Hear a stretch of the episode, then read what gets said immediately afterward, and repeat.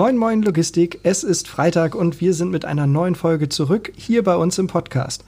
Heute treffen wir uns auf ein Franzbrötchen mit Professor Dr. Christoph Maas von der Hamburger Hochschule für angewandte Wissenschaften. Mit ihm wollen wir über ein Thema sprechen, das uns alle mehr und mehr in unserem Berufsalltag begleitet und das viele seit der Schulzeit vielleicht in schlechter Erinnerung haben. Es geht ums Lernen, genauer gesagt das lebenslange Lernen. Moin Christoph, moin Alex.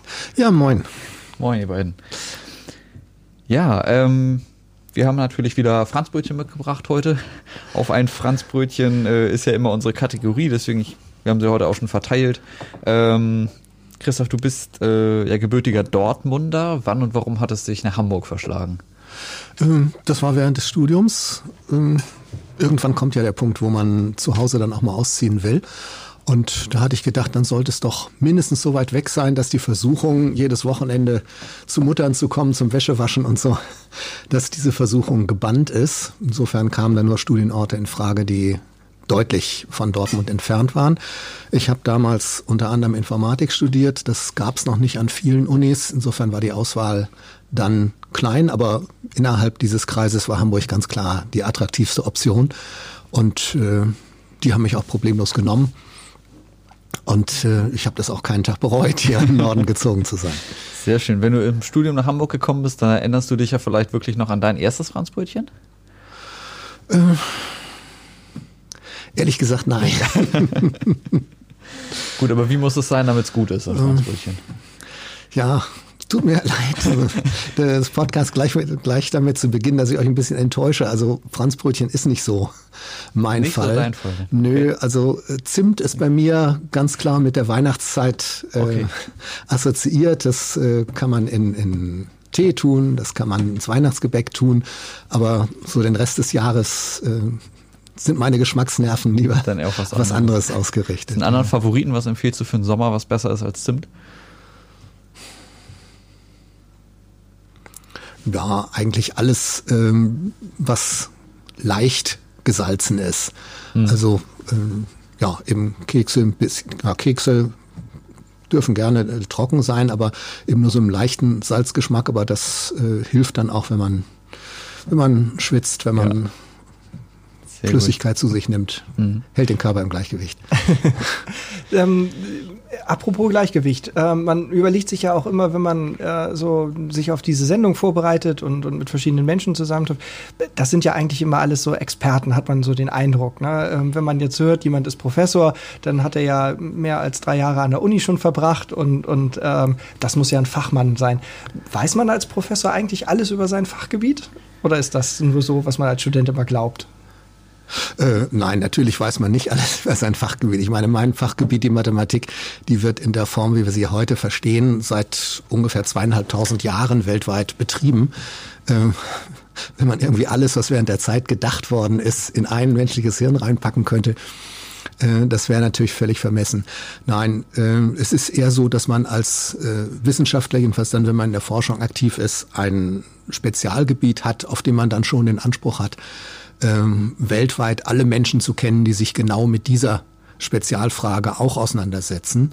Ähm, mit denen ist man dann auch im regelmäßigen Austausch. Man begutachtet gegenseitig die Veröffentlichungen, die man geschrieben hat und so. Aber ähm, das ist ein ganz kleines Gebiet. Ansonsten ähm, hat man einfach die die Grundkenntnis und die Grunderfahrung, um neues Wissen, was einem auch auf dem eigenen Fachgebiet begegnet, einordnen zu können. Mhm. Aber den Anspruch nun, das in der Breite zu beherrschen, nein, das, Na, das grad, hat niemand. Gerade nee, gerade in der Mathematik ist das, glaube ich, auch was. Was ist da dein Fachgebiet, dass man sich das mal so vorstellen kann?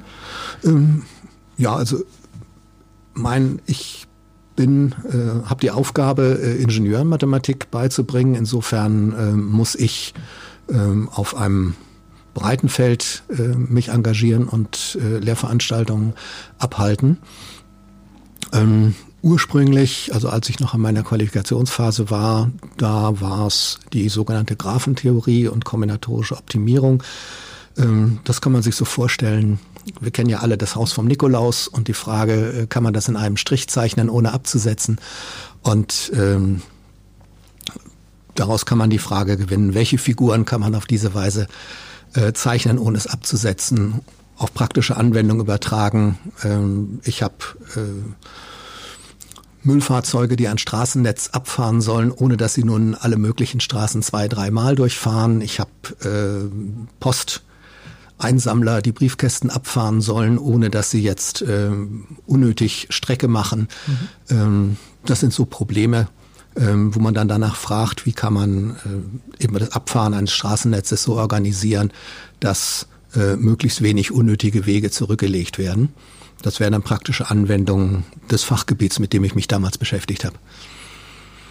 Cool. Also ich musste da irgendwie, gab es da nicht auch so die Brücken von Königsberg oder so? Ja, genau. Und, mhm. ist, ah, ja, äh, also ich muss ja halt sagen, ja. Mathematik war ja auch ähm, für mich im Studium ähm, so ja eine Hürde, die man nehmen musste. Das, ich habe ja Wirtschaftsingenieurwesen studiert und ähm, ich durfte ja auch bei dir Vorlesungen hören und ähm, das war für uns alles in Summe schon herausfordernd. Das muss man mal sagen.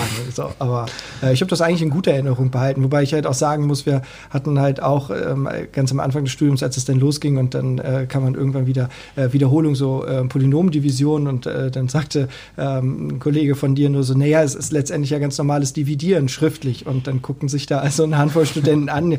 Ich weiß nicht, keine, also ich weiß, weißt du das noch, wie das ging? So weit waren dann die Gespräche mhm. und dann ja, müssen wir mal kurz gucken, wie das so war, weil das hatte man dann in den Jahren auf der Oberstufe verlernt, wie man dann halt noch schriftlich dividiert. Fand ich irgendwie ähm, ganz spannend. Aber ähm, Lernen und Lehren ist ja jetzt nun dein Beruf. Ähm, wie geht man denn am besten vor, wenn man da jetzt was Neues lernen will? Ähm, wenn man etwas lernen will, ist der wichtigste Schritt eigentlich schon gemacht. Es gibt ja das, was man lernen muss und das, was man lernen will. Und wenn man schon beim Wollen angekommen ist, dann ist man eigentlich schon auf der richtigen Seite. Ähm, dann gibt's natürlich eine Reihe von Techniken, mit denen man sich äh, den Lernerfolg dann äh, noch besser sichern kann. Das fängt damit an, dass man äh, sich selber fragt, was für ein Lerntyp man eigentlich ist, ob man besser mit, mit äh, Unterlagen arbeitet, äh, Materialien arbeitet, bei dem man was hört oder bei dem man was liest oder bei dem man was äh, mit den Händen erstellen muss, äh, dass man darauf achtet, welche, in welcher Situation man lernt, dass man jetzt nicht äh, unter Stress, unter Zeitdruck und so lernt, da behält man sowieso nichts. Da ist das Hirn äh, auf andere Dinge geeicht, auf, auf Flucht, auf Überleben, aber nicht auf Dazulernen. Ähm, dass man sich äh, den Stoff in entsprechende Portionen unterteilt, die man dann auch in überschaubarer Zeit bewältigen kann. Also niemand hat eine Aufmerksamkeitsspanne, die unendlich ist. Jeder Mensch hat nur eine gewisse Phase, in der er äh, Neues aufnehmen kann. Dann muss mal wieder was anderes kommen. Aber ich denke, das Entscheidende ist, um nochmal auf das Wollen zurückzukommen, wenn ich etwas lernen will, dann habe ich ja meist auch eine Vorstellung davon, ähm, warum ich das lernen will, an welchem Punkt ich gelangen will und was mir eben nur dieses Lernen ermöglicht, dahin zu kommen. Und ähm, diesen Traum, dieses Ziel, das sollte man sich dann immer wieder vor Augen halten. Ähm, das ist, glaube ich, das, das Wichtigste. Also wenn es einem gelingt, sich immer wieder vor Augen zu halten, ähm, warum mache ich eigentlich das Ganze? Was ist das, was ich mir erträume am Ende dieses Weges? Ähm, dann hält man das durch und dann ist vor allen Dingen auch das, das eigene Hirn immer wieder auf Lernfähigkeit und Lernwilligkeit geeicht. Ja, sehr schön, äh, finde ich beeindruckend. Also ich weiß nicht, ich erlebe es ja auch so, aber für jemanden, der dann im Beruf angekommen ist, äh, stelle ich mir das immer schwer vor für Mitarbeiter dann. Also ein ganz wichtiger Aspekt war sicherlich das Ganze ohne Stress machen, eine Vorstellung davon haben, also äh, wo man hin will, was es einem bringt, gerade auch selbst wenn man jetzt mit einem neuen System auf der Arbeit irgendwie konfrontiert ist, ne, was, äh, was kann ich damit erreichen, wie sieht meine Arbeit dann in Zukunft aus, wenn ich das dann beherrsche und welche Vorteile habe ich davon. Das ist natürlich auch immer ein Appell dann in dem Fall an Führungskräfte oder, oder Projektmanager, das dann auch herauszuarbeiten, vorher und da diese Vision dann aufzuzeigen. Ne? Wohin, wohin geht's damit, wo wollen wir hin äh, und warum lohnt sich das, was muss man da im Hinterkopf behalten. Ähm, und dann sagtest du eben, dann bleibt man auch im Modus von, von Lernbereitschaft. Ähm, mhm. Du hast in den letzten Jahren Italienisch gelernt und tust das immer noch. Was bedeutet so lebenslanges Lernen für dich? Ähm, ja, also ich bin ja in einem Beruf äh, tätig, wo ich typischerweise in der Situation der Besserwisser bin, also der schon etwas kann, was äh, die in der Regel jungen Leute, die mir gegenüber sitzen, erst noch lernen sollen. Und äh, da hatte ich auch das Gefühl, ich muss was tun, dass ich nicht in so eine Deformation professionell reinkomme, sondern dass ich auch immer wieder äh, mir mal selber vorstellen kann, was geht eigentlich in Köpfen von Leuten vor, die was lernen. Und äh, da habe ich schon vor etlichen Jahren angefangen, mir immer mal was Neues vorzunehmen, mal einen Sport zu lernen, mal äh, eben eine Sprache, mal ein, ein Spiel, ähm, um auch äh, eben immer wieder in die Situation dessen reinzukommen, der, der lernt, ähm, der auch phasenweise lernen muss, also bei dem, auch bei den attraktivsten Dingen, ähm, braucht es, äh, muss man, braucht es immer auch mal Durchhaltevermögen, um irgendwas, ähm, äh, ja, irgendwas zu schaffen, äh, wozu man gerade nicht so Lust hat. Aber das ist in der, im Sport jetzt die Steigerung der, Kon äh, der Kondition ist, äh, in der Fremdsprache eben die, äh, die unregelmäßigen Verbformen. Oder äh, ich habe äh, als Schüler auch Klavierspielen gelernt und auch da gibt's natürlich Phasen, wo man einfach keine Lust drauf hat und es trotzdem irgendwie weitergehen muss. Also das war äh, die primäre Motivation, immer mal wieder etwas aus einem anderen, aus einem völlig anderen Gebiet anzufangen. Und ähm, beim Italienischen ist es aber so, dass inzwischen auch äh, ein beruflicher Aspekt daraus gewachsen ist, dass ich Kontakte zu italienischen Universitäten geknüpft habe, dass ich Gastdozentur in Italien hatte, so dass ähm, jetzt auch die Vision dasteht, ähm, in einer demnächst beginnenden Lebensphase äh, mal ausführlicher in Italien äh, zu leben, da tätig zu sein, also sie eben nicht, das Land eben nicht nur aus der Touristenperspektive zu erleben. Und ähm, das ist natürlich jetzt eine starke Motivation, auch ähm, mich mit den Aspekten, wie gesagt, Grammatik, Wortschatz, so den ganzen Kram, ähm, intensiver zu beschäftigen, als ich das vielleicht gemacht hätte, wenn es ein reines Hobby geblieben wäre. Ja, und es ist, glaube ich, auch ganz wichtig, immer so eine Mischung zu haben, weil du sagtest ja gerade auch ein Spiel zum Beispiel, ich glaube Bridge war das in dem Fall, worauf du äh, anspielen wolltest, ja auch ein sehr anspruchsvolles Spiel. Mhm. Ähm, aber gerade wenn man, äh, finde ich, in der in der Freizeit was lernt, ähm, sind das ja doch Dinge, wo man auch häufig dann schon äh, Spaß am Tun selber hat. Ne? Also jetzt zum Beispiel bei einer Sprache äh, ist es ja auch so, dass man ja dann auch bestimmte Filme, Fernsehserien äh, oder Bücher auch dann äh, ja, konsumieren kann, anschauen kann, lesen kann. Mhm. Äh, und es macht ja dann auch Spaß, über diesen Weg einen Zugang zu haben oder eben auch mit Menschen schon zu kommunizieren mit dem Wortschatz, den man dann in dem Moment äh, schon hat. Ich glaube, da kann man für die, also in der Freizeit lernen, glaube ich, die meisten von uns und dann auch sehr viel bereitwilliger. Und ähm, mhm. was du eben auch sagtest, so dieses Thema eine Motivation entsteht ja auch da, wo ich mir dann neue Herausforderungen suche. Äh, und ich glaube, dass das auch so mit Kern des lebenslangen Lernens ist. Ne? Wer sich Herausforderungen gesetzt hat und erlebt hat, dass er die erreichen kann, äh, mit dem, was er tut, der wird dann auch in Zukunft eher motiviert sein, äh, sich immer wieder neue Dinge zu suchen. Wir hatten, glaube ich, vorhin im, vorab äh, bei dem Podcast auch das Gespräch über äh, Renteneintritt und danach dann irgendwie ohne Aufgaben dazustehen, dass das tatsächlich etwas ist, was gefährlich ist und was einen dann ein bisschen alt werden lässt. Man braucht hinterher eine Aufgabe, eine neue. Auch wenn sie in der Freizeit ist, braucht man hinterher eine Aufgabe, die einen fordert und wo man dann auch immer noch weiter dran wächst. Wobei ich, ich glaube, dass das, entschuldige, ich hm. glaube, das ist aber nicht nur ein Thema in, in der Rente. Jetzt, wo du das so gerade erzählst, habe ich gedacht, ich glaube, diese Gefahr besteht aber grundsätzlich für jeden, wenn man nämlich einfach aufhört zu lernen. Ne? Das ist ja auch das, was du gesagt hast, Christoph. Ähm, wenn, wenn du irgendwann in deinem Fach gut bist und dann nur noch in einer, also immer als Profi angesprochen wirst und, und dadurch natürlich halt auch immer eine, eine, eine Fremdbestätigung dafür bekommst, dass das, was du kannst, das, was du da gerade machst, mehr als ausreichend, dass das sogar gut oder sehr gut ist, dann fehlt ja vielen ja auch so ein bisschen der, der Druck oder die Motivation weiterzumachen. Und wenn man dann halt auch nicht parallel noch irgendwie was macht, wo, wo man dann halt nochmal gefordert ist, glaube ich schon, dass man dann da halt auch so ein bisschen, hm, ich weiß dann nicht, ob das so die richtige Ausdrucksweise ist, aber so im Gehirn verknöchert. Also, dass man da gar nicht mehr so in der Lage ja, ist. Use it or lose it ist ja. da ja immer dann äh, die hm. Devise. Ne? Also, was ich nicht nutze, das verliere ich dann. Genauso wie ich Muskeln verliere, wenn ich keinen Sport mache, ja. verliere ich dann eben auch wahrscheinlich zuerst den Spaß und danach dann auch die Fähigkeit am Lernen mehr und mehr, äh, die man sich dann auch wieder aneignen muss oder wo man dann wieder die, die Motivation aufbauen muss. Und gerade im beruflichen Kontext oder auch äh, im wissenschaftlichen Kontext kommt natürlich noch die Komponente hinzu, dass äh, Wissen auch immer eine kürzere Halbwertszeit hat. Also was man früher als Experte gelernt hat, was vielleicht jetzt vor 100 Jahren in der Mathematik nur noch dauerhaftes Wissen war, war sicherlich auch wesentlich beständiger als das, was wir heute vielleicht in der, in der Wissenschaft haben. Äh, und vor allem in sehr angewandten Wissenschaften, also was Ingenieursthemen angeht, was Technologiethemen anbelangt in der Informatik, äh, hat sich wahrscheinlich alles umgekrempelt von Studienbeginn bis Studienende so ungefähr. Da kann man wahrscheinlich gibt es das Thema noch gar nicht, an dem man am Ende die Studienarbeit drüber schreibt, wenn man in der äh, Orientierungseinheit dann sitzt. Insofern ähm, äh, gibt es auch mittlerweile schon viele Lerntheorien, die sich eher damit auseinandersetzen. Ist es nicht wichtiger, eigentlich Zugang zum Lernen zu haben, also sich ein Netzwerk zu schaffen, Verbindungen zu schaffen, dass man in der Lage ist, äh, auch neuen Input zu bekommen, äh, viel mehr als das bestehende Expertenwissen in dem Moment, weil man sonst eben genau in diese Falle tappt, dass man glaubt, Experte zu sein. Und derzeit hat sich die Welt so verändert, dass man eigentlich eher Historiker ist als Experte in dem Moment. Ist, ist das so im Wissenschaftsbetrieb auch?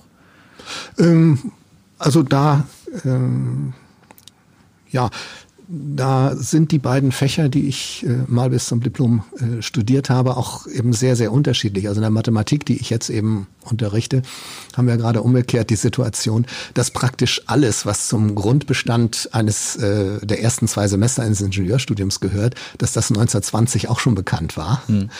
Ähm, das heißt, äh, das Fach erweckt auf den ersten Blick bei den Studierenden so den Eindruck eines, äh, ja, eben einer Geschichtsstunde. Ähm, das ist bei der Informatik anders.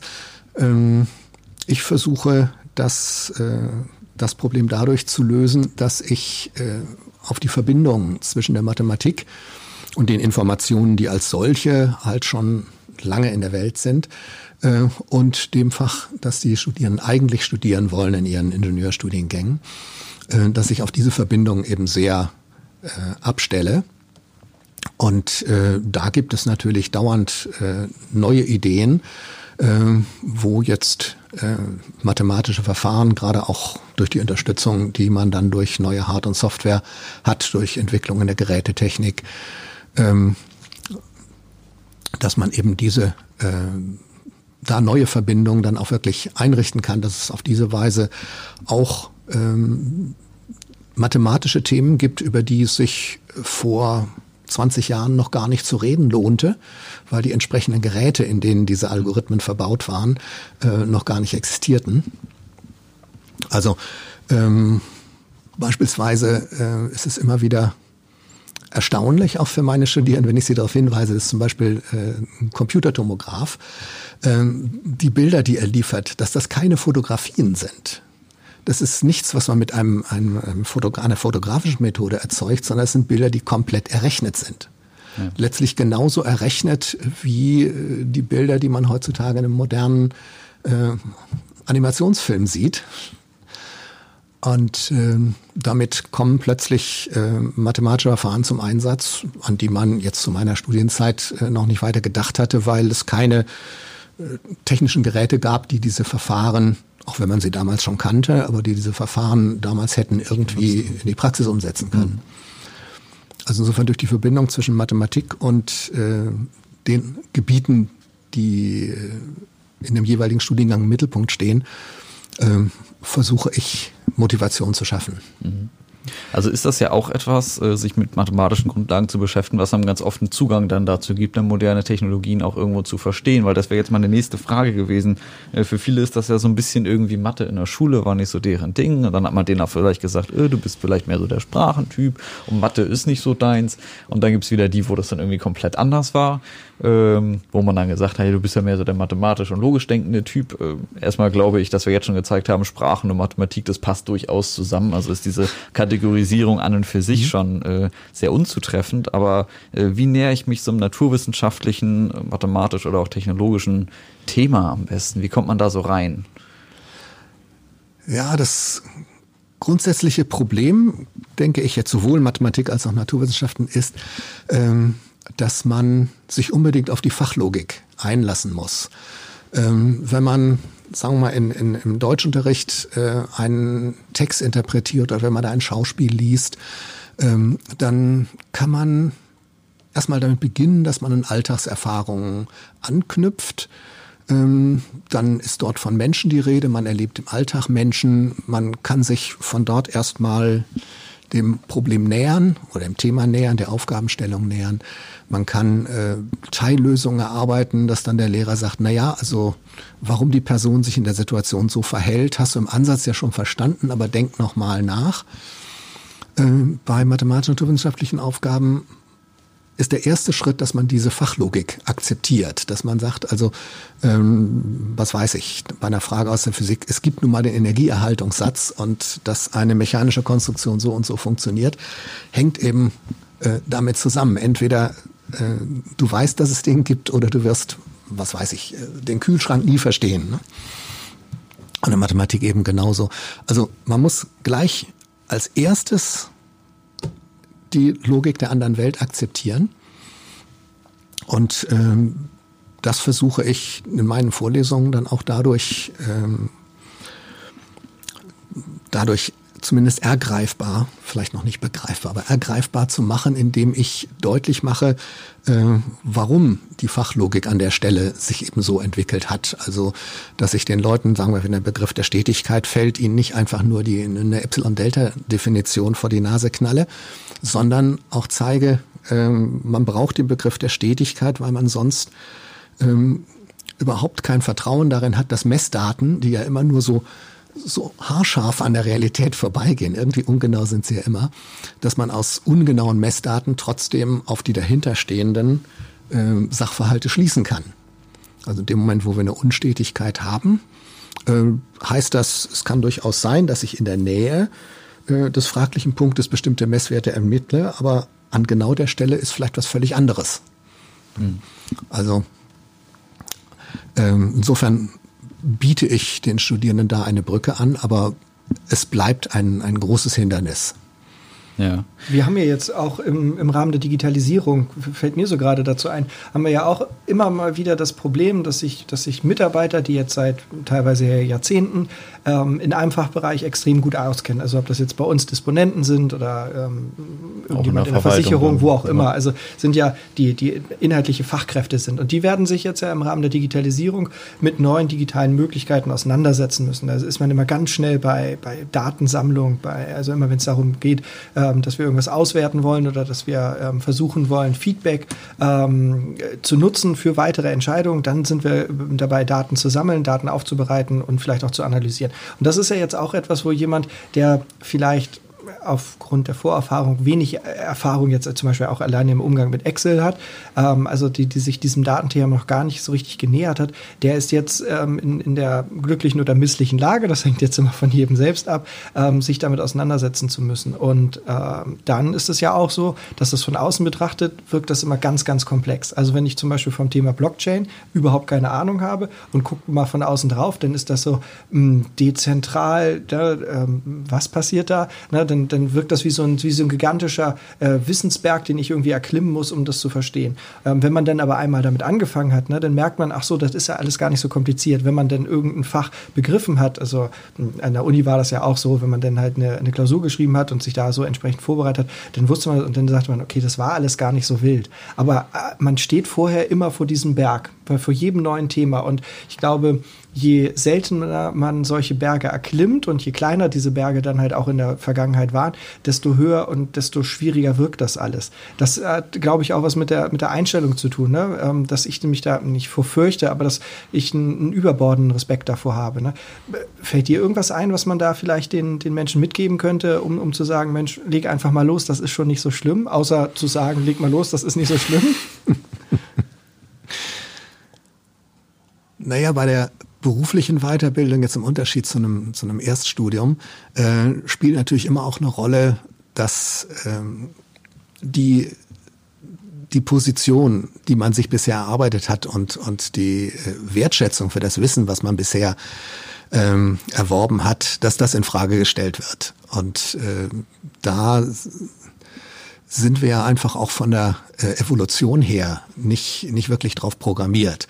Ein, ein Kind lernt deswegen ganz schnell, weil es ohnehin nichts von der Welt weiß und äh, alles die Erstinformation ist. Aber ähm, im Laufe des Lebens haben wir ja immer mehr Dinge, die sich als verlässlich erwiesen haben. Und äh, das ist kein modernes Phänomen, sondern das zieht sich durch die ganze Evolution der, der Menschheit durch dass ähm, jedes Mal, wenn man etwas ähm, Bewährtes aufgeben soll, ähm, das Hirn sich unweigerlich fragt, äh, ist es das wert? Also ist der Zugewinn groß genug, dass es sich lohnt, das Alte aufzugeben?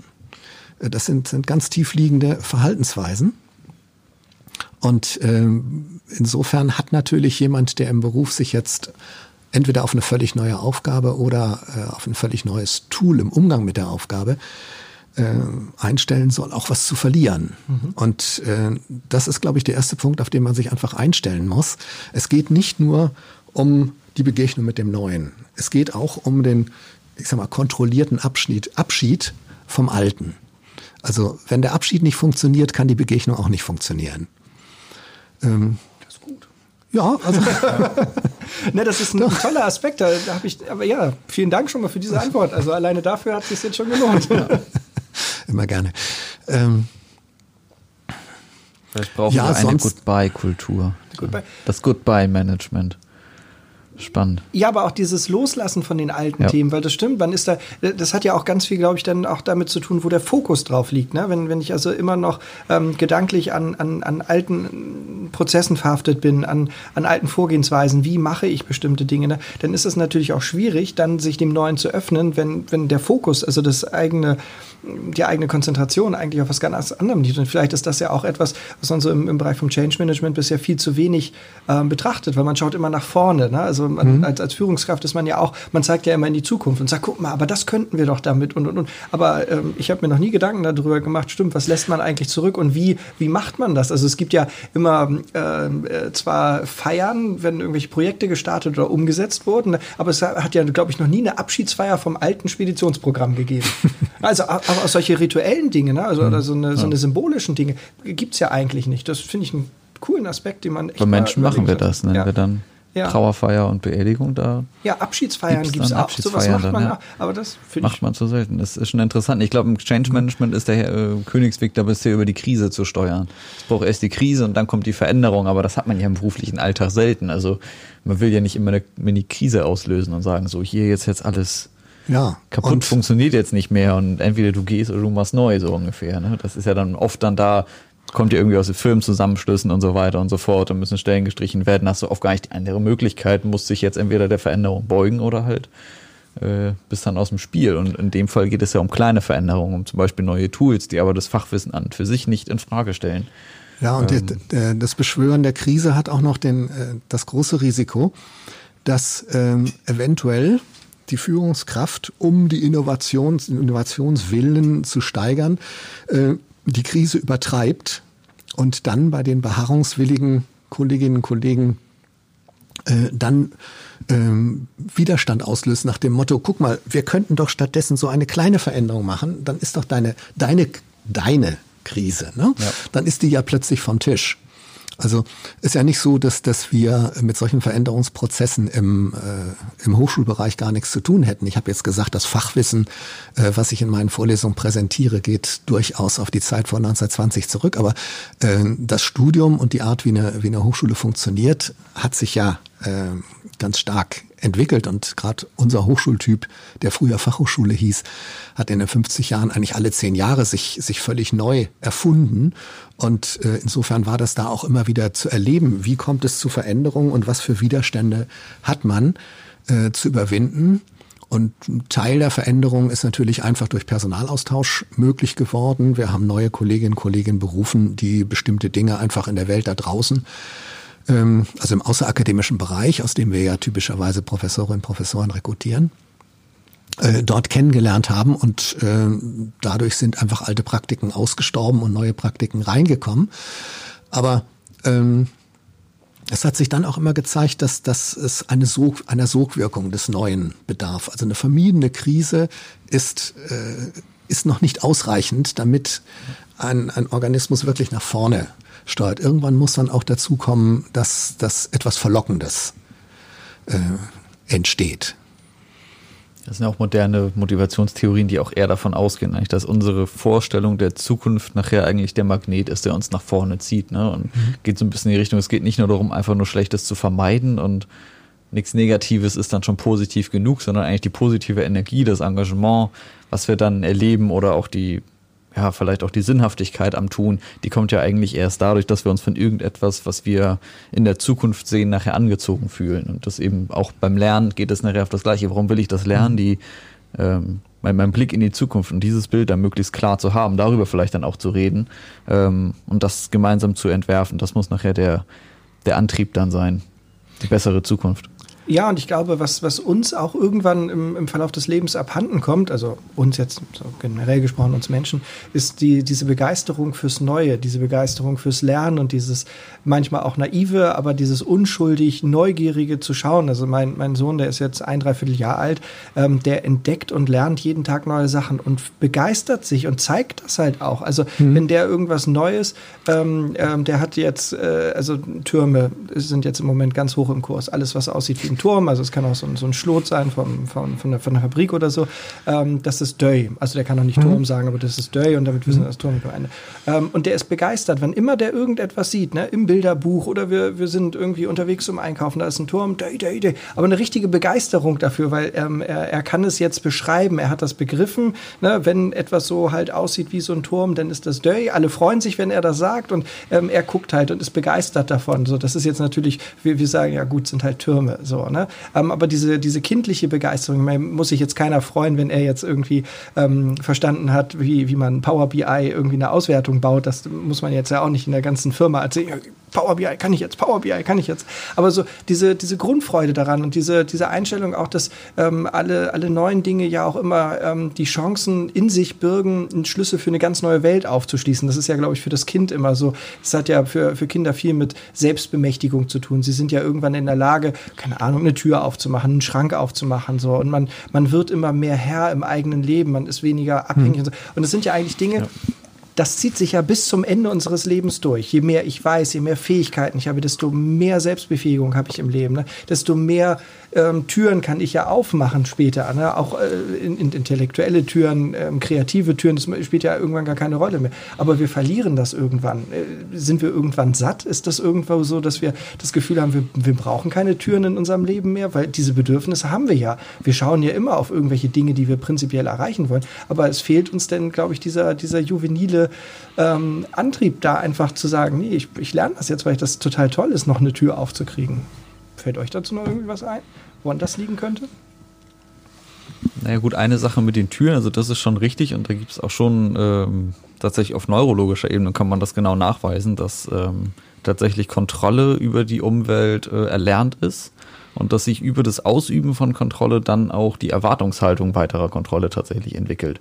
Ähm, und da äh, muss man sagen, natürlich, also Selbstwirksamkeit ist da ja so ein, so ein Schlüsselbegriff, der dann ist. Also ich bin in der Lage zu sehen, was für ein Verhalten nötig ist, um eine Veränderung herbeizuführen äh, und sehe auch meine Fähigkeiten so, dass ich mir das selber zutraue.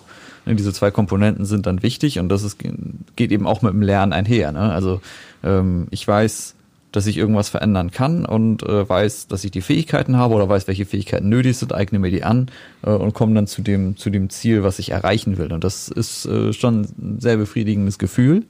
Ähm, wenn mir ich irgendwann nicht mehr weiß, wie ich noch weiter Kontrolle ausüben soll, kann das sein, dass ich einfach nicht sehe, welche Möglichkeiten ich eigentlich noch habe. Das bleibt mir quasi verschlossen. Ich erkenne nicht, ähm, ich erkenne gar nicht, welche Fähigkeiten bräuchte es, um jetzt zum Beispiel in dieser neuen digitalen Welt äh, also ich mit einem neuen Tool umzugehen. Bleibe auf dem Wissensstand. Ähm, und deswegen werde ich so ein Verhalten dann überhaupt nicht zeigen. Also ich, ich kann mich dann daran nicht weiter zurechtfinden, weil ich nicht in der Lage bin zu erkennen, welche Möglichkeiten es für mich noch gibt. Also dann fehlt in dem Moment die Perspektive und das ist dann der Punkt, wo ich dann auch eigentlich in ein passives Verhalten dann übergehe und mich da dann nicht mehr weiter äh, mit auseinandersetze. Solange bis ich jemanden habe, der mir vielleicht zeigt, dass es dort wieder äh, Möglichkeiten gibt. Also da kann man natürlich dann auch unterstützen, was man mit Kindern dann auch macht. Und das ist ja auch eine sehr große Leistung. Also ich finde das cool, dieses mit dem Turm erkennen, weil das eben heißt, äh, für uns Erwachsene ist das so, ja toll ist ein Turm, aber ja toll ist ein Turm ist ja eine unfassbare Mustererkennung, die das Kind da vollbringt. Und da sind wir wieder so ein bisschen bei diesem, man muss die Grundlogik dahinter verstehen. Äh, und so geht es ja vielen, die sich vielleicht dann auch tiefer mit Mathematik und Naturwissenschaften befassen, die dann merken, wenn ich das einmal verstanden habe, diese Logik, äh, und diese, diese Muster wiedererkenne, äh, dann äh, gehen nachher ganz, ganz viele Türen auf irgendwo, weil diese Mustererkennung einem nachher das öffnet, dass dein Sohn jetzt wahrscheinlich besser, schon jetzt besser als jeder KI einen Turm von kein Turm unterscheiden kann, weil der einfach das Prinzip Turm verstanden hat. Und das ist, glaube ich, hier auch so ein bisschen der Schlüssel für viele, um, äh, um, um Zugang in dieser Welt zu finden. Also wer seine Fachlogik kennt und sich jetzt ein bisschen damit auseinandersetzt, äh, wie gehe ich mit so einer Liste um, wie gehe ich mit, mit Daten in der Datenbank um, äh, wie finde ich Informationen, die ich brauche. Wenn das einmal Klick gemacht hat und man dieses Muster einmal hat, äh, dann wird man noch dann erst erkennen, was man jetzt noch alles kontrollieren kann, was man damit noch alles erreichen kann. Und das ist ein sehr befriedigendes Gefühl, was eigentlich schon auch zu den Grundbedürfnissen eines Menschen gehört. Aber die Kontrolle über die Zeit, sich selber einzuteilen, zum Beispiel nicht mehr zur Arbeit gehen zu müssen in der Rente, kann ja auch so ein Gefühl von Kontrolle geben. Also dieses, jetzt habe ich endlich die Möglichkeit, komplett mein Leben und meinen Tagesablauf so selber zu gestalten. Auch das kann ja sein, dass man diese, äh, dass, dass man die Arbeitszeit einfach als aufgezwungene Sache empfunden hat, über die man keine Kontrolle hatte. Man musste an, den, an einen bestimmten Ort gehen und war nicht frei darin, den Aufenthaltsort zu wählen. Kann man nicht kontrollieren. Ähm, wann die Bürozeiten sind, kann man vielleicht nicht kontrollieren. Und dann kann das auch erstmal ein befriedigendes Gefühl sein, sich daran dann auszuprobieren. Wie gestalte ich mein Leben abseits von den Zwängen von Büroarbeitszeiten und, und Arbeitsort zum Beispiel? Ich möchte äh, gern auf einen anderen Aspekt deiner Frage noch kurz eingehen. Ähm, ich glaube schon, dass man als Mensch ähm, auch vergessen kann, äh, wie man zu positiven Emotionen kommt. Ähm, wir wissen ja, es gibt Menschen, die äh, am Ende des Schulunterrichts äh, verlernen, Lust am Lesen zu haben.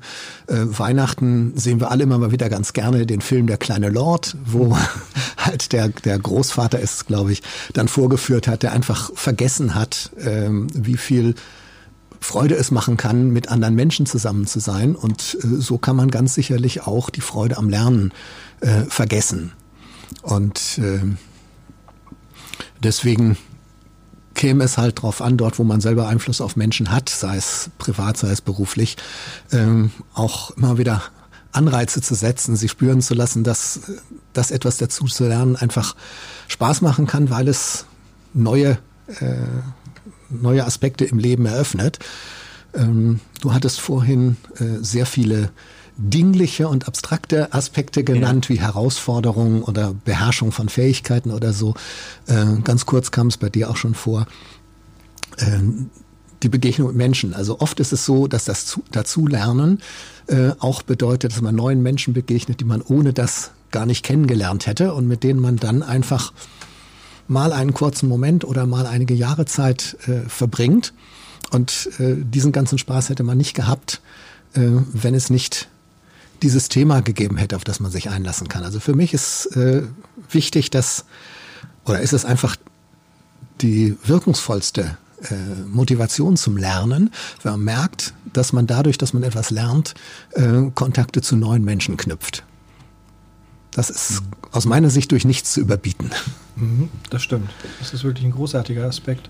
Also ich musste gerade dran denken, ich war letztes Jahr auf einer Konferenz in, in Washington und ähm, wir standen den, am ersten Abend da mit, ähm, oh Gott, da waren Leute aus, aus, aus Japan, aus Vietnam, aus Neuseeland, aus den USA, äh, aus Brasilien, aus England so und man kannte sich vorher nicht, hat sich dann dort auf einer Konferenz äh, kennengelernt ne, und war dann halt so für vier Tage na, ich möchte jetzt nicht sagen Community, das wäre halt ein bisschen, bisschen viel, aber ähm, er hat dann irgendwie gemeinsam Vorträge besucht, hat sich ausgetauscht und hat auch tolle Abende dort erlebt. Also auch dieses Zwischenmenschliche, wo jeder dann erzählt hat und ähm, äh, wie das denn halt so ist, was so die Probleme sind, wie das, was bedeutet das eigentlich als Professorin ähm, in Neuseeland zu, zu leben? Wie sieht so ein Leben halt aus? Und das fand ich halt auch total spannend, habe ich bisher auch noch gar nicht drüber nachgedacht, dass solche Aspekte ja ähm, halt auch, also das Lernen halt auch immer das Zusammenführen von, von Leuten irgendwie bedeuten kann.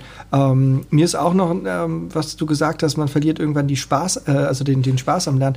Glaube ich, liegt aber auch an, an, an einer ähm, Fehlerkultur, wie wir sie ähm, praktizieren, so gerade in den Schulen. Also das mhm. ist dann ähm, äh, in ein Notensystem gepresst zu werden, wo halt bestimmte Aspekte eines bestimmten Faches bewertet werden, so im, im Sinne von falsch und richtig und, und dadurch Feedback gegeben wird, naja, du bist gut, du bist schlecht. So, das ist oftmals wenig differenziert. Nun, ich habe auch da nun wenig, wenig Ahnung. Also ich könnte jetzt nicht aus dem, aus dem Stegreif sagen, äh, wie man es besser machen könnte. Ne? Aber dadurch verliert man natürlich auch so ein bisschen die Lust ähm, äh, oder den Spaß am Lernen, wenn es halt viel, viel negatives Feedback gibt und man dann halt auch in, in, in nachher in, in so einem Ranking, weil nichts anderes sind die Zeugnisse am Jahresende ja auch, ne? in so einem Ranking bin ich dann entweder oben oder unten ähm, und, und kann mich so halt orientieren. Das sagt aber ja eigentlich über mich nichts aus über das, was ich in diesem Jahr gelernt habe. Also da, da kann ja ein Kind sein, was durchaus eine wahnsinnige Veränderung durchgemacht hat. Äh, Sozialkompetenzen, mhm. ähm, äh, äh, Organisationstalent, also all die Dinge, die wir halt nicht in Mathe, Deutsch, Biologie, Erdkunde irgendwie abfahren.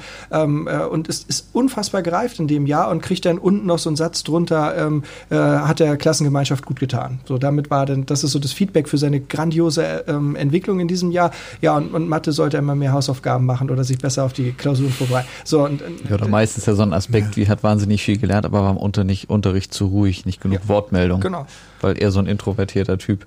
Hat aber vielleicht halt intensiv darüber nachgedacht. Ne? Also ja. hat dann irgendwie so, ah, okay, und jetzt macht das Sinn, guck mal, jetzt habe ich das verstanden, so, aber das hat er mit niemandem geteilt. Und ich glaube, das, das ist dann für, für, für Kinder und auch für Jugendliche dann schwierig, da dann weiterhin sich so begeistern zu können. Auch, dass das ja ähm, nichts Schlimmes ist. Also wenn ich mal gucke, ähm, äh, die, die schwierigsten Dinge in unserem Leben haben wir schon längst gelernt. Wenn äh, Laufen zum Beispiel. Versuch mal jemandem Laufen zu erklären. Ne? Wie, wie geht Laufen? Wie, wie, wie machen wir das? Ja, dann fängt man an und sagt, naja gut, das ist so ein nach vorne fallen und sich abfangen.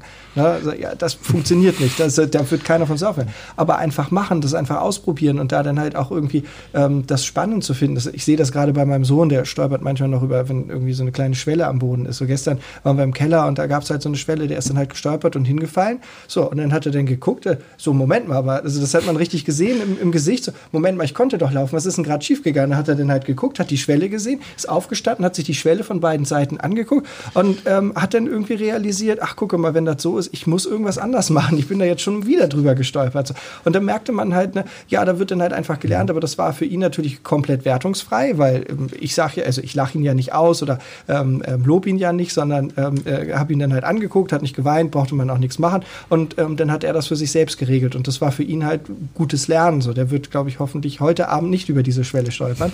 Und wenn, wird er aber auch wieder daraus lernen. So, und das, das sind halt einfach so Dinge, die, die verlieren wir. Also das verliert mir irgendwie dieses, dieses locker daran gehen, dieses entspannt daran gehen. Das hatten wir ja auch, wenn wir im Privaten was lernen, in der Freizeit was lernen, ist das in der Regel immer einfacher, weil wir da irgendwie lockerer, entspannter beigehen. Es ist auch ohne Kontrolle so. von außen ja. in dem Moment. Und das ist genau das, was bei den Schülern dann in dem Moment falsch läuft. Ne? Das wäre am Anfang auch über Motivation gesprochen und diese Motivation, warum will ich das tun? Ist eine Motivation von innen. Mhm. Und das andere in der Schule zu lernen, um gute Noten zu bekommen, das ist ganz klar eine kontrollierende Motivation von außen. Und die funktioniert dann eben nicht. Deswegen sind Kinder da, glaube ich, freier und ja oft bis sie in die Schule kommen. Also macht mal Experimente, lässt die mhm. lesen und wenn man anfängt, ihnen Geld dafür zu geben, den Kindern, dann hören die damit auf. Mhm. Weil dann macht es keinen Spaß mehr in dem Moment, weil dann tut man das plötzlich für das Geld. Und das wollten die gar nicht. Die wollten lesen, weil es Spaß mhm. macht. Also ich glaube, es wird die Schule äh, überfordern, äh, wenn man von ihr erwartet, äh, rund um die Persönlichkeitsentwicklung von Schülern äh, zu beobachten und zu beschreiben. Äh, dafür kriegt man als Lehrerin und Lehrer dann auch nicht alles mit. Aber es ist ja so, dass in der Grundschule durchaus äh, der Ansatz verfolgt wird, die Schülerinnen und Schüler eben gerade nicht in ein, ein starres Zahlensystem zu pressen. Und da ist eher der Druck äh, der Eltern da, die also spätestens ab Klasse drei dann also in den Elternversammlungen fordern, es muss doch nun endlich Noten geben, damit wir auch mal wirklich wissen, wie unsere Kinder in der Schule sind. Also die, ähm, ja, äh, ja, ich kann das verstehen. Ich, äh, kann mich auch in die Rolle reinversetzen, dass man so, so, so, ein Interesse dann halt hat. Ich musste dann aber. Ja, aber mit der Betonung auf diesem wirklich. Ja, ne? ja, ja, also Die, die Beschreibung der Entwicklung des, des Schülers und der Schülerin wird gar nicht als äh, relevant von Seiten der Familien entgegengenommen, sondern man möchte jetzt mal wirklich wissen, wie der Schüler oder die Schülerin der Schule ist. Und dann möchte man gerne eins, zwei, drei oder vier, naja, besser eins oder zwei, mhm. aber zur Not eben drei oder vier sehen ja, das stimmt. Das kann ich mir auch vorstellen. Auf der anderen Seite macht man sich ja nun aber auch keine Gedanken darüber. Ähm, also ich würde ja jetzt auch nicht äh, die, die Eltern äh, bei uns in der Kita ähm, fragen, also da hat, ich unterstelle das jetzt einfach mal davon, da, da, keiner von denen hat Ahnung von einer Herztransplantation. Deswegen würde ich deren Meinung auch gar nicht da einholen, ähm, wie ich jetzt am besten eine Herztransplantation vornehme. Ähm, warum, warum meinen die Leute denn irgendwas zum Thema Pädagogik sagen zu können, wenn sie keine Ahnung davon haben? Oder dass man da irgendwie drauf achten muss? Ich kann das schon verstehen, dass man das dann halt möchte, aber sorry, am Ende des Tages ne, ähm, äh, schicken wir Kinder in die Schule, weil wir das selbst nicht können. Dieses Unterrichten in der Breite, ähm, das sollten die, das sollten wir Fachleute machen. Deswegen äh, transportieren wir Güter weil das sind, da sind wir Fachleute. Deswegen ähm, unterrichtest du Leute und erforscht äh, ähm, äh, die Mathematik, weil du bist ein Fachmann dafür. Da würden wir doch, also sorry, aber da habe ich doch auch nichts drin verloren. Da, da, da, muss man ja dann auch mal sehen in solchen Diskussionen. In der Geschäftswelt nennen wir das Ganze ja einfach nur Principal Agent Theorie im Endeffekt. Ne? Wir vertrauen hier den Lehrern, den Kindern an und wollen aber als äh, Besitzer der Kinder, wenn wir jetzt mal die Eltern jetzt in die Position setzen, genauso wie das jetzt die Anteilseigner oder ja Anteilseigner eines Unternehmens äh, sind oder jetzt eben bei der GmbH bei uns auch ähm, die Eigentümer, ähm, dass die schon Interesse daran haben, dass der Laden läuft. Da hat man schon Interesse daran, dass das, was ja, einem gehört, klingt gemein Besitz, besitzergreifend, für das man verantwortlich ist irgendwie letztendlich, äh, dass das funktioniert. Und da äh, neigen wir wahrscheinlich dazu, dann erstmal messbare Daten äh, heranzuziehen. Und das können eben Schulnoten sein, genauso wie nachher irgendwelche Auswertungen und Berichte, die dann zusammengestellt werden, äh, wo man sich auf der anderen Seite fragen kann, natürlich, also äh, mit denen, äh, die werden ja dann als Agents bezeichnet, den Lehrern oder eben entsprechend dann den Führungskräften, dem äh, dem, dem Vorstand des Unternehmens äh, dann genauer darüber zu sprechen, wie ist denn wirklich die Entwicklung auf einer qualitativen Ebene, äh, wie sehen die Visionen aus, wie funktioniert Kommunikation bei euch, wie fühlen sich die Mitarbeiter, vielleicht auch Interviews zu führen. Das ist natürlich auch ein ganz anderer Ansatz, der aber auch in der Geschäftswelt eben noch nicht angekommen ist. Auch da ist man, glaube ich, stärker auf Jahresberichte, Zahlen, Daten, Fakten äh, fokussiert. Ja. Zumindest erstmal. Ohne Frage, aber auch, auch da fällt mir sofort wieder ein, ähm, ich fahre mit meinem Auto in die Werkstatt. So, und ich sage dann so, und guck dir das mal an.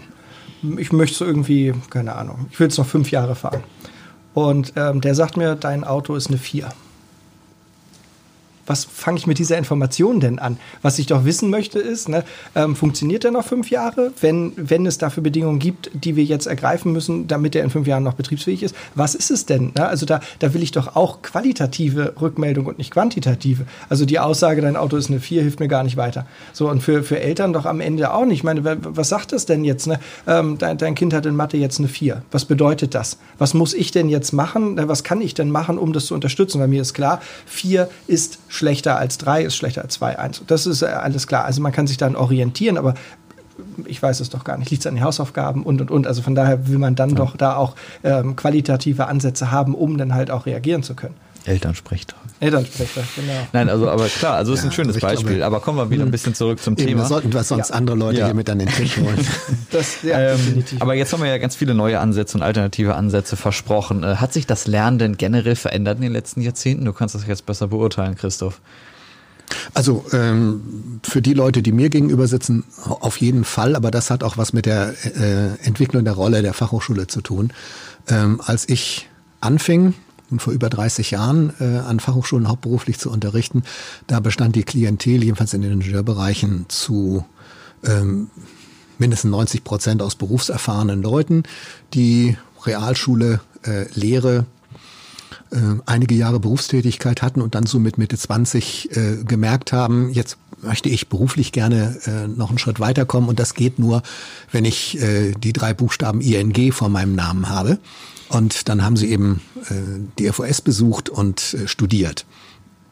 Und äh, das äh, hat sich drastisch geändert. Also inzwischen sind äh, Fachhochschulen, Hochschulen für angewandte Wissenschaften, äh, Hochschulen, mit denen ganz normal auch Schulabgänger ihr Erststudium absolvieren.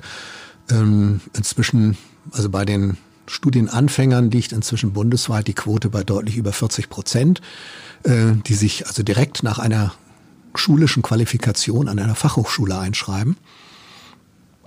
Und äh, das, das macht natürlich einen Unterschied. Und äh, damit einerseits ist es, ist es positiv, weil die Leute noch so trainiert sind auf das schulische Lernen. Mhm. Äh, Gerade in der Mathematik äh, sind ja doch auch Lerntechniken erforderlich, die im Beruf dann nicht mehr so äh, eine Rolle spielen, wenn man die Lehre erstmal, Lehre und Berufsschule erstmal hinter sich hat. Ähm, auf der anderen Seite aber ähm, bedeutet es eben, dass das Studium auch mehr Orientierung vermitteln muss. Äh, ich sitze, habe eben nicht mal Leute mir gegenüber sitzen, die eigentlich schon wissen, welchen Arbeitsplatz sie einnehmen werden, wenn sie nur endlich diesen, diesen, dieses Ingenieurdiplom haben. Und äh, also ja, von der Klientel hat es sich verändert, von der Perspektive der Klientel und äh, auch eben von, von der Distanz oder in der Nähe zum, zum schulischen Lernstil. Hm. Heute hört man ja auch oft den Satz, na, ich muss das nicht mehr wissen, wenn, wenn ich es ja googeln kann. Ne? Ist das eine gute Einstellung? Ähm, da kam ja jetzt bei dem Wissen das Wort müssen vor. Ne? Also da sind wir jetzt bei dem Lernen, bei dem Lernen, dass man muss.